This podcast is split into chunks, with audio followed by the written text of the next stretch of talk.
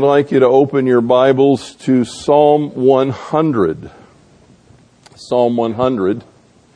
And um, I, I, had a difficult time, uh, again, it seems like I've said that before recently, uh, but I had a difficult time again this week coming uh, to rest on a passage uh, for this morning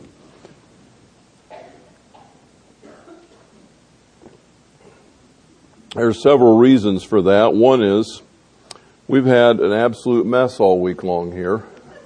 As you can see, um, I mentioned to Charlotte late in the afternoon, I think uh, Friday, that uh, leaving all that stuff out there is kind of like hanging out your laundry, because believe it or not, that all came out of my office, and it is not all going back. I don't know what I'm going to do with it, but I'm going to do something with it, and uh, we're going to uh, minimize uh, my office uh, for a season uh, until it accumulates uh, another 10 or 20 years of stuff. But we, we've had a mess and a lot of distractions and a lot of things going on, and so uh, it's been difficult to carve out those uh, thoughtful hours of just being able to, to meditate. The other thing that uh, has been difficult for me is, uh, and I share this by way of confession. Some people think uh, preachers ha- are perfect. you don't really think that, do you? Just hang out with me for a while. I'll dispel the notion. But anyway, um, I've had a month or so of just gloom and doom. Um, I've been irritable, ornery, fatigued, um, frustrated, and uh, in general, a grumpy bear. And uh, as a consequence of that, uh, I was reading a little ahead and I came upon Psalm 100 and it was like, ah, that's, uh, that's a tough one. And so I tried to preach on Psalm 91.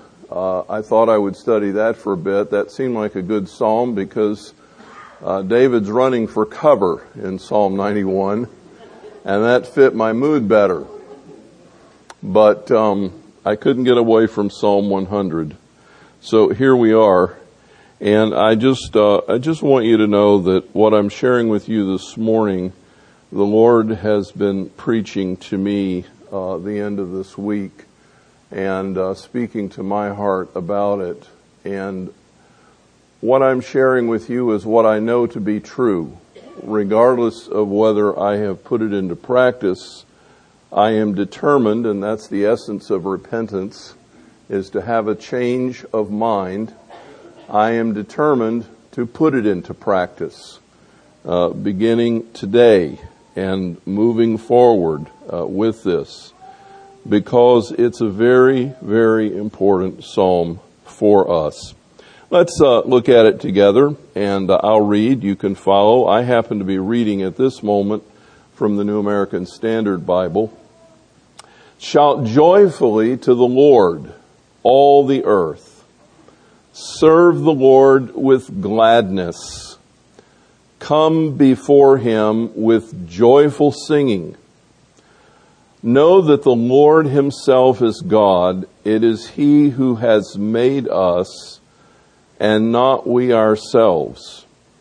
We are his people and the sheep of his pasture. Enter his gates with thanksgiving and his courts with praise. Give thanks to him. Bless his name. For the Lord is good. His loving kindness is everlasting and his faithfulness to all generations. You know, the Hebrews had a very different um, idea of worship than than we do. Uh, I've had some discussions in the last week or two about different worship styles and modes, and I don't know if you realize that uh, in the midst of all of the um, contemporary worship styles that are out there, and many of the up and coming churches and a lot of the big box churches and most churches for that matter are uh, engaging in what we call contemporary worship and that uh, usually means um, guitars and drums and all those kinds of instruments and praise songs and so forth. And there is actually a movement uh, by a number of people to go back to liturgical services. Um, Rowena was having a conversation the other day with someone, and they were talking about uh, wanting the stained glass, wanting the uh, ambiance of solemnity, wanting the choir, wanting the the organ and piano duets, the pipe organ and piano duets, and getting back to this very formal, very structured kind of worship uh, that speaks volumes of dignity and, and sedateness and somber tones uh, as we contemplate the mysteries of the Almighty. And there's nothing wrong with that. There's absolutely nothing wrong with that. Because worship, for one thing, is a cultural kind of expression. And if you look at the way African believers worship, they worship very differently from us. If you look at Indonesian believers, they worship differently from Africans. Uh, European believers worship different from South American believers, and so on it goes. Genuine followers of Christ have different ways of expressing the things that move their heart toward God. But the Hebrews were a very emotional people, and when it came to worshiping, they went all out. They really were excited about God. And they couldn't contain it. And so David writes, shout joyfully to the Lord all the earth. And he wasn't talking about quiet, somber tones. It was shout joyfully to the Lord. I know I woke some of you up. I, I apologize for that. Um, but the exuberance was there. I'm going to pick on you a little bit, Jan. Where are you? You're over there in the corner. I, I'm, I, sometimes I'm in the back and I'm, I'm watching during the praise songs, and Jan is really worshiping God. I can tell because she's just so excited, and uh, and actually, um, she's about halfway toward these uh, Hebrew worshipers. Um, they were all dancing. They were all waving their arms. They were all shouting. They were all rejoicing. They were so excited about the Lord. And David says, shout joyfully to the Lord, all the earth. Not just the people. Remember when Jesus was uh, riding into Jerusalem on what we call Palm Sunday? Uh, he was coming into Jerusalem and uh, the Pharisees and teachers along the way said, "Tell your disciples and these people to be quiet. I mean, they're they're they're out of order here." And he said, "I tell you, if they close their mouths, the very rocks of the ground will cry out in praise. You cannot stop rejoicing over my advent into Jerusalem for this week." And so there was the great waving of the palm branches and throwing down their coats and shouting and, and dancing and waving their arms and praising God. And it was a great commotion. For some of us, you know, that would be shell shock uh, to go to church and find that kind of activity going on. But that's how they were worshiping. And it reminds me of Paul's uh, word to the Philippians in Philippians chapter 4 verse 4 where he says, rejoice in the Lord always. And again I say, rejoice. And I'm not talking to you this morning about mind over matter. uh, where you just pretend that the problems don't exist. And you close your eyes uh, and deny whatever's going on of a negative nature. I'm speaking about a choice to rejoice in the Lord always and again rejoice and rejoice again. Let's uh, look at uh, well I'll look at it and you can uh, you can listen. In um, Philippians 4 beginning in verse 4 he says rejoice in the Lord always again I say rejoice let your gentle spirit be known to all men the Lord is near. Now, here's the solution for the problems. Paul's not telling us to ignore them, he's telling us to do something with them. Be anxious for nothing, but in everything by prayer and supplication with thanksgiving, let your requests be made known to God. And the peace of God, which surpasses all comprehension, will guard your hearts and minds in Christ Jesus. In other words, Paul says, whatever is troubling you, whatever's holding you back, whatever is attacking you, whatever is causing you anxiety and worry and stress, talk to God about it. Bring it to Him in prayer. Don't just ignore it be proactive. Bring it to the Lord. Ask Him to get involved in it. Let Him know what you need. And as you're doing so, be thankful. Enter into an exercise of recalling God's blessings. Because we need to balance, and, and this is throughout this psalm, we need to balance the stresses and difficulties and hard moments of life with the blessings and the good things that we have.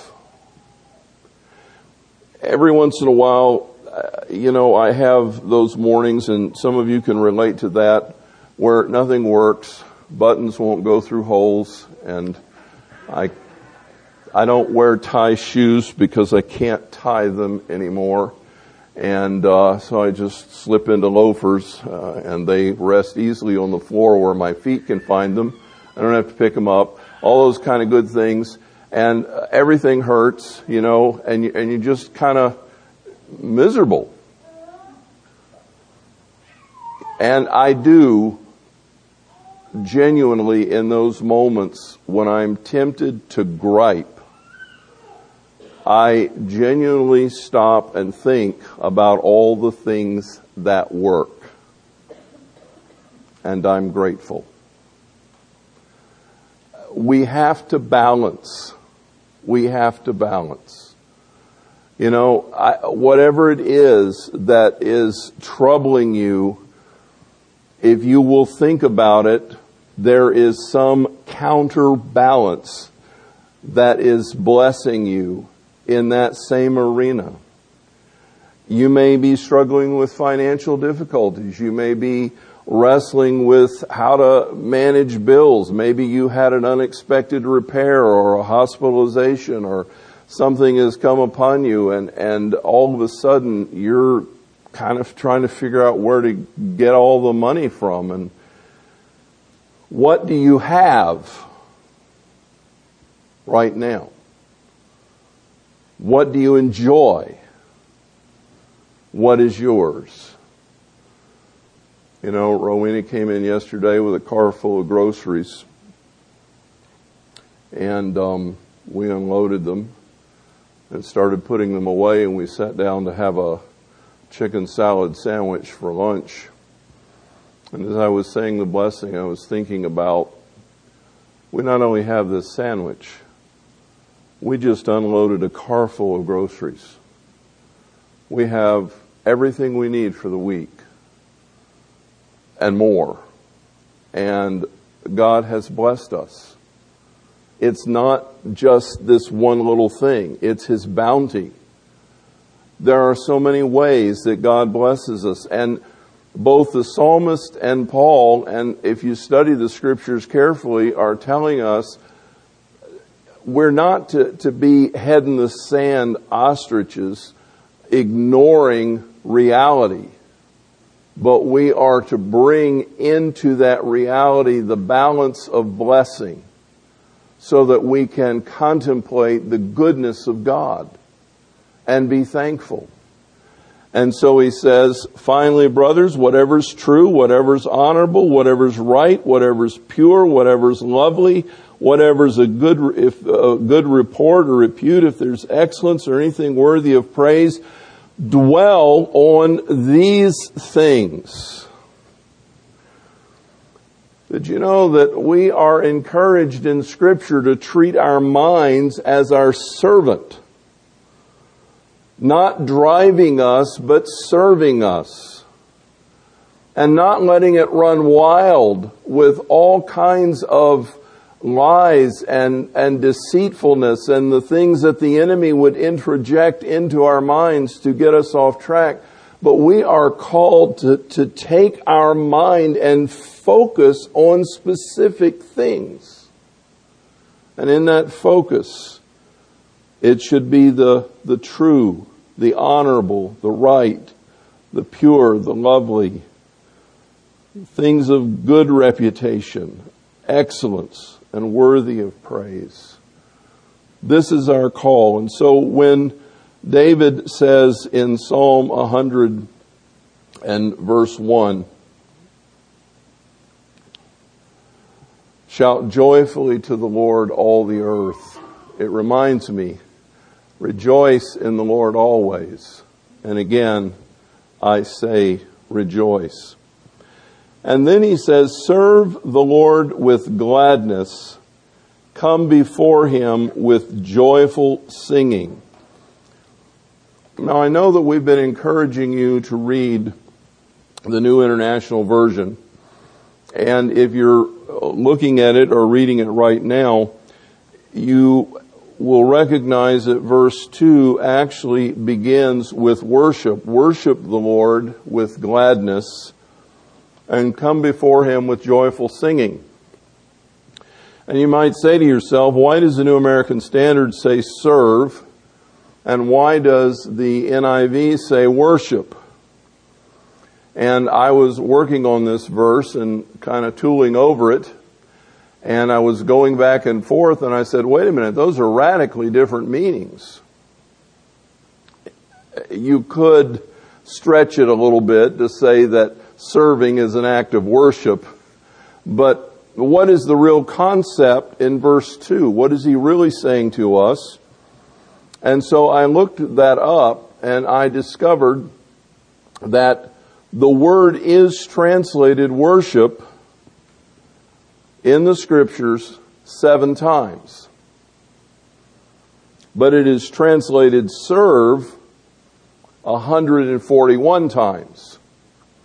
So if you had to pick, which would you pick? I would go with serve. Now, you might say, well, why did the translators of the NIV go with worship? Well, they're translating a psalm that has Hebrew parallelism. And worship seems to fit better in the parallel structure. So I understand their point, but I don't think that's what was in mind here. I think it really is serve the Lord with gladness. And if you want to extend that to, to, to, view it as an act of worship, that's fine because it is true. Everything we do is an act of worship. Have you thought about that? We tend to compartmentalize our lives and we come here on Sunday morning and we tend to think this is worship. No, this is the celebration of worship. And we ought to come in the door worshiping. Or worship is not likely to happen once we get here. Worship is the active service of our lives to the Lord. Paul encourages us that way in Romans chapter 12.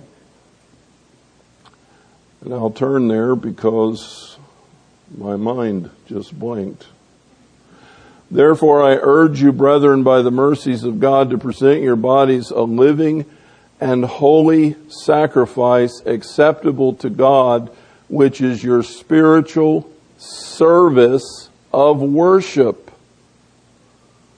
And do not be conformed to the world, but be transformed by the renewing of your mind so that you can prove the will of God, that which is good and acceptable and perfect.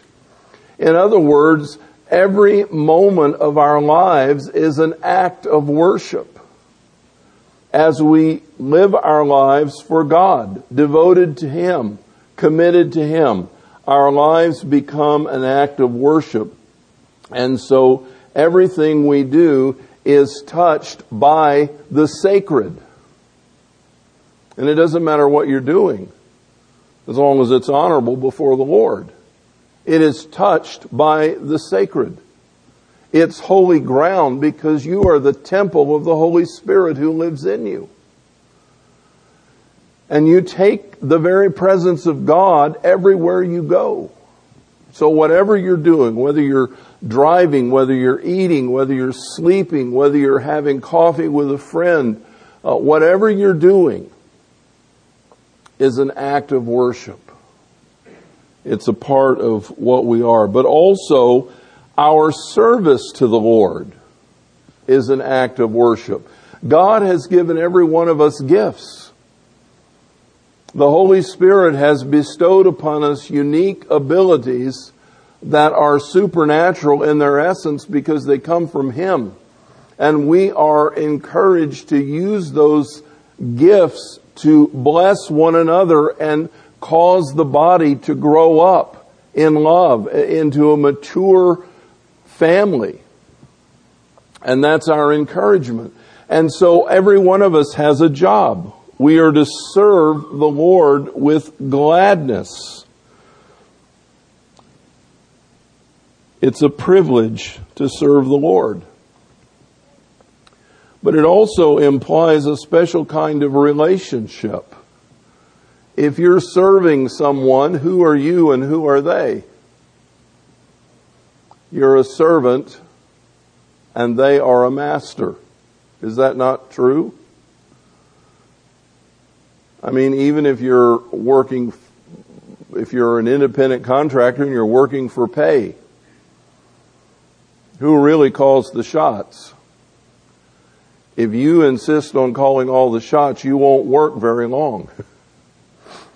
You're working for someone else who has a goal that they want you to accomplish.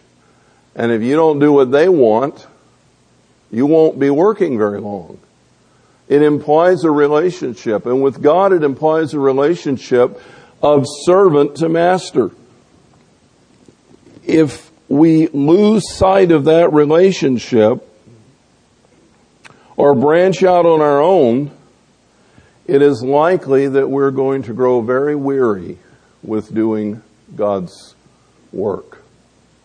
Galatians chapter 6 verses 7 to 10, but particularly verse 9 says, do not grow weary with well doing.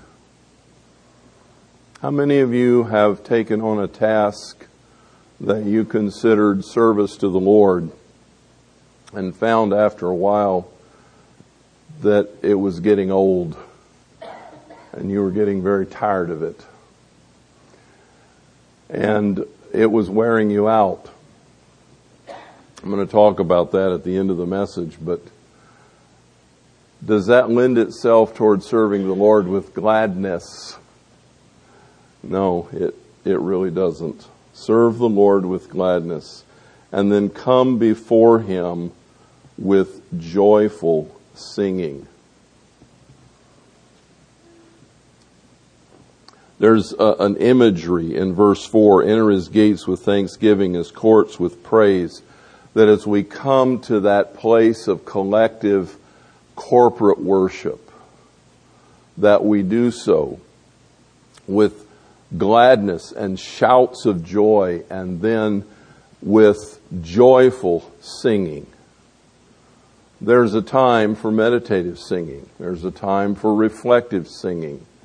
there is a time for the, the somber tones that cause us to sit quietly in God's presence and meditate upon Him. But there is a time in corporate worship for joyful singing where we sing happy, joyful, exuberant, delightful songs that fill us with praise and energy. He says, know that the Lord himself is God. I, am tempted to uh, take off on this a little bit, but I'm going to resist, I think. Know that the Lord himself is God. The psalmist is calling to mind here an awareness of who our God is, who our Lord is. The word know that the Lord is God is Jehovah. This is God's covenant name with his people. Know that this one is God. And there are no other gods before him. There's a movement today in many cultures to adapt whatever cultural terminology they have for God and, and to call and to begin to explain and reinterpret that God. I'm not going to argue with the missiologist. But personally, it seems to me better to just start all over and introduce the true God as Jehovah God and what his character is like and our Lord Jesus Christ, who is God in the flesh we need to be very clear about that. That He is God. There is no other God. There is no one else like Him. There is no other God that can stand before Him. He is God. And He made us, not we ourselves. Have you heard the phrase, He's a self-made man? Woe that anyone would ever say that about me. That would scare me. No one is a self-made person. There are people who did it my way. I did it my way, you know. They followed their dream. They reached the stars. They accomplished their goals and they did it my way, all the way. I don't envy them at the judgment. It's not a safe place to be. God made us. He is the one who designed us not only in the original creation, but He designed us in our attributes, our abilities, our bent toward certain things, our uniqueness. He made us, not we ourselves. We are His people and the sheep of His pasture there is a relationship, a covenant relationship, a creator relationship between us and God that is both comforting on the one hand and awesome on the other. I belong to Him. If ever there were a cure for loneliness or isolation or, or feeling an outcast, how does it feel to belong to God? To be His. And to have Him as your shepherd, guiding and caring for you and providing for you and you know, it's not an accident that God chose sheep in the scripture to describe uh, the way we relate to Him.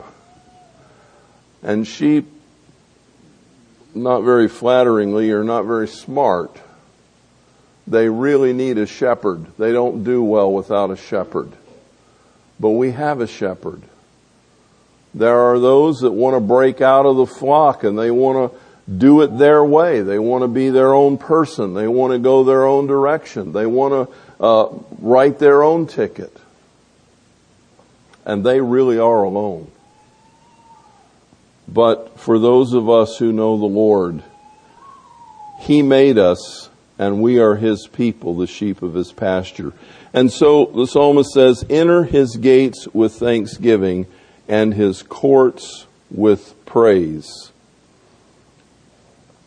You know, if you look at the way the tabernacle was designed, there was an outer perimeter that had a, a gate of entry, and then there was, there was the courtyard, and it was in the courtyard that the corporate worship of Israel took place because the tent of meeting was inside of that, the holy place and the holy of holies that was reserved for the ministry of the priest. But they went before the Lord and came back before the people as intercessors.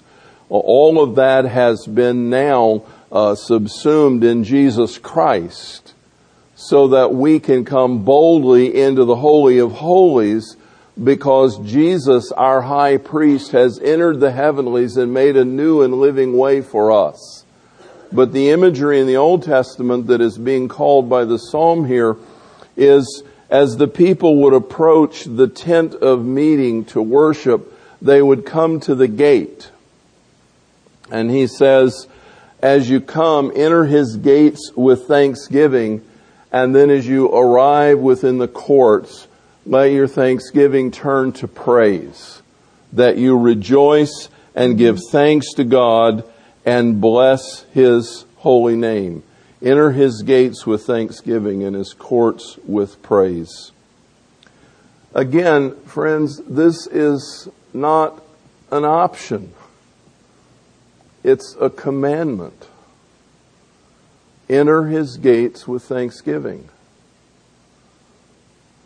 What would it be like, I, just as a suggestion, what would it be like when you pulled into the parking lot on a Sunday morning and before you got out of your car, you began to recount the things that you're thankful for? And as you get out and gather your things and move toward the front door, you continue to enumerate in your mind the things you're thankful for. And then as you come into this place of corporate gathering, in your heart it turns to praise. Lord, I praise you. I, I give you glory and honor that is due your name. I thank you because of all your bounty. I worship you this morning. To deliberately step through that sequence as thanksgiving turns to praise and we bless his name. Have you ever wondered how it is that you bless God? You know, one of the Psalms says, lift your hands in the sanctuary and bless the Lord, or bless the Lord, O my soul, and all that is within me. Bless His holy name. How do you bless God? I mean, He doesn't need anything. How do you bless Him? You bless Him by recognizing all that He's done for you. And you attribute it to Him. You praise Him. You give him thanks, you rejoice in him, and that blesses God. How do you feel when you feel blessed? Do you feel excited? Do you feel warm inside? Do you feel uh, close to God when, when, when you're sensing His blessing? Do you, do you sense His presence? How does God feel when He is blessed? He's drawn to you. He wants to reach out and draw you in. He's, can I say, proud of you? He rejoices in you. You don't think God rejoices in you?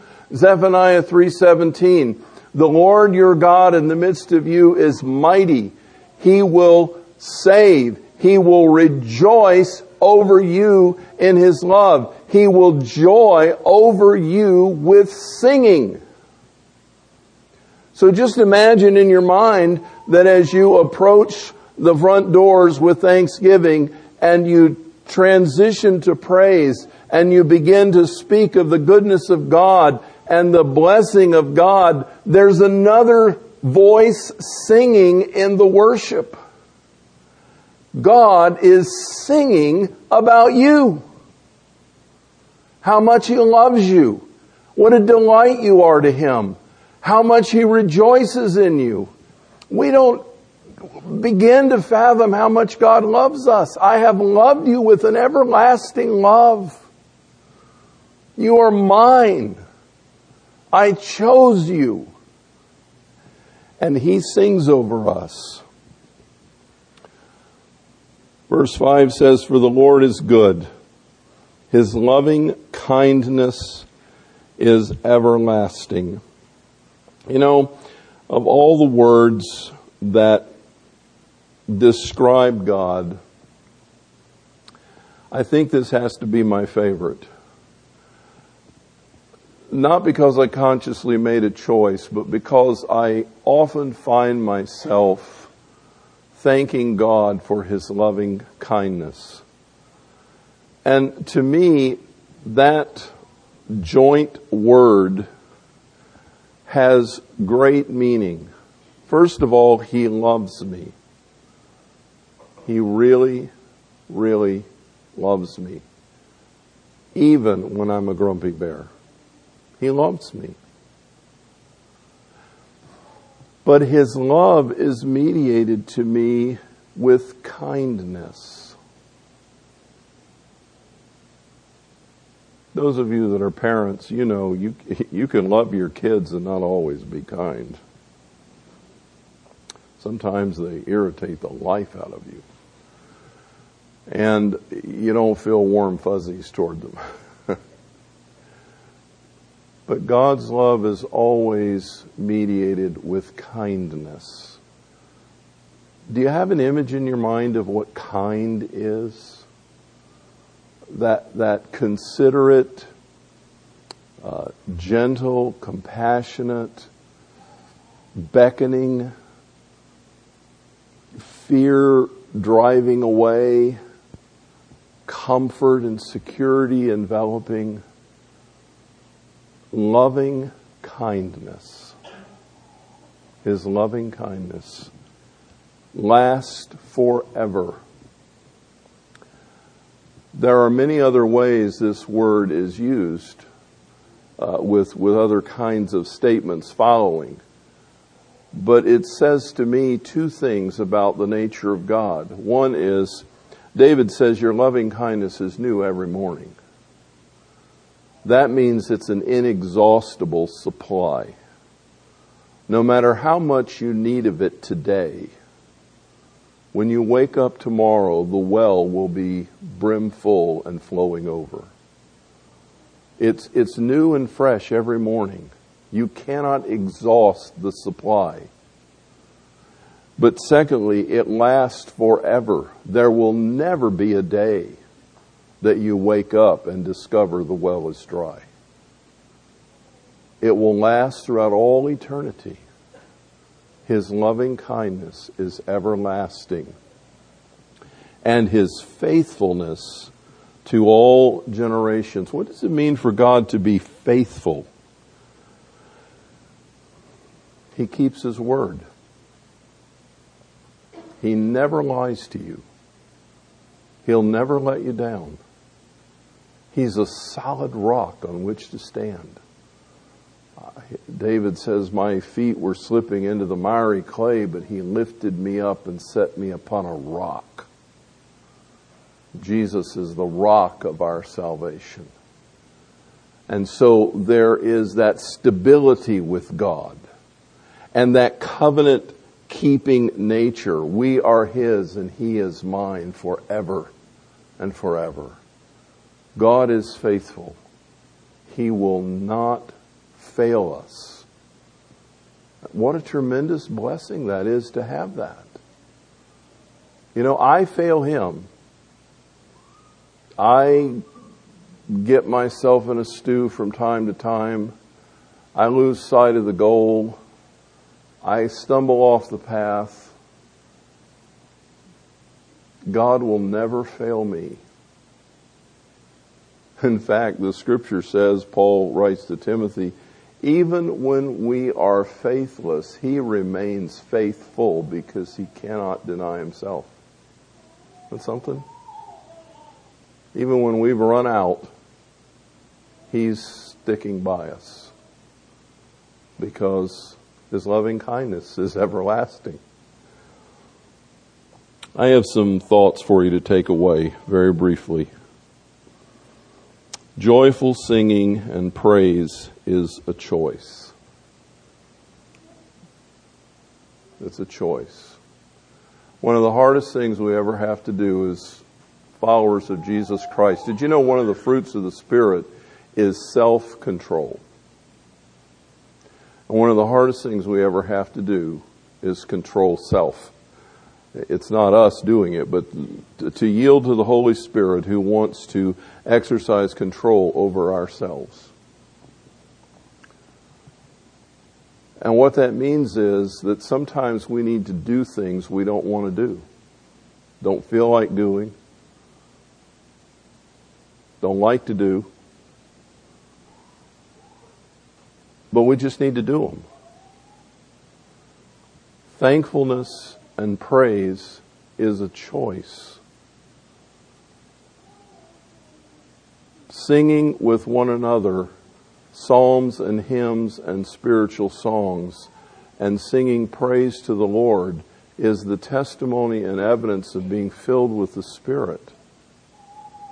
And sometimes we just need to go back and choose to sing. Remember Paul and Silas in the jail? In the middle of the night and they were singing songs of praise after they had been beaten half to death and then chained to a stone wall in a damp dungeon. They were singing praise to God. Do you suppose they felt like it? I don't think so. But they chose to do it, and amazing things happened on that occasion. not saying that the prison bars are going to open and the gate, the doors are going to fly apart and the jailer's going to fall on his face and trust Christ every time. But amazing things happen. Secondly, if you have become weary in serving God, one of two things is likely true. And I know this from my experience, even when I lose sight of it. You're either serving God in your own strength and when you're called upon by God to do supernatural things and you're trying to do them on your own, that's kind of tiring. That's not going to work very long. Or you're doing things you're not supposed to be doing. You know, maybe you're like me. The hardest word in the world I have to say is no. I don't, I, I don't know how to say no. I have a hard time with that. So I say yes, yes, yes, yes, yes. And then all of a sudden, I have more things than I can possibly accomplish. And I'm overwhelmed. And it's like, God, why'd you do this to me? All I'm trying to do is, is serve you. and it's like, I didn't do that to you. You're supposed to ask me about those things and you're not supposed to do what I don't tell you to do. I'm still trying to figure that one out. I, have been a pastor for 40 years, and I've lived 23 years longer than that, and I'm still trying to figure that out. But it comes back to me once in a while. Are you doing things God didn't ask you to do? And if you are, you need to, as the scripture says, if you became surety for a neighbor and you made a promise that you can't keep, Proverbs, did you read that one yet? Go quickly to your neighbor and seek forgiveness and ask to be let, let off the hook because you've been really stupid and you need to go fix it because you're biting off more than you can chew. Begin your day and your worship. This is number three and the final one. Begin your day and your worship with a purposeful recall of your blessings and God's goodness to you. Simple psalm, five verses, powerful motivation to rejoice in the Lord. And the rewards you have yet to see until you put it into practice. So you can hold me to it. By the grace of God, I'm going to put it into practice. And I'm going to pray for you. And next Sunday, when you get out of your car and head in, start being thankful. Start, I, don't mean just be thankful. I mean call to mind things for which you are grateful. And then begin to praise. And see what kind of worship experience you have when you come in the door worshiping the Lord. Father, thank you for your word to us. Speak to us, I pray in Jesus' name. Amen.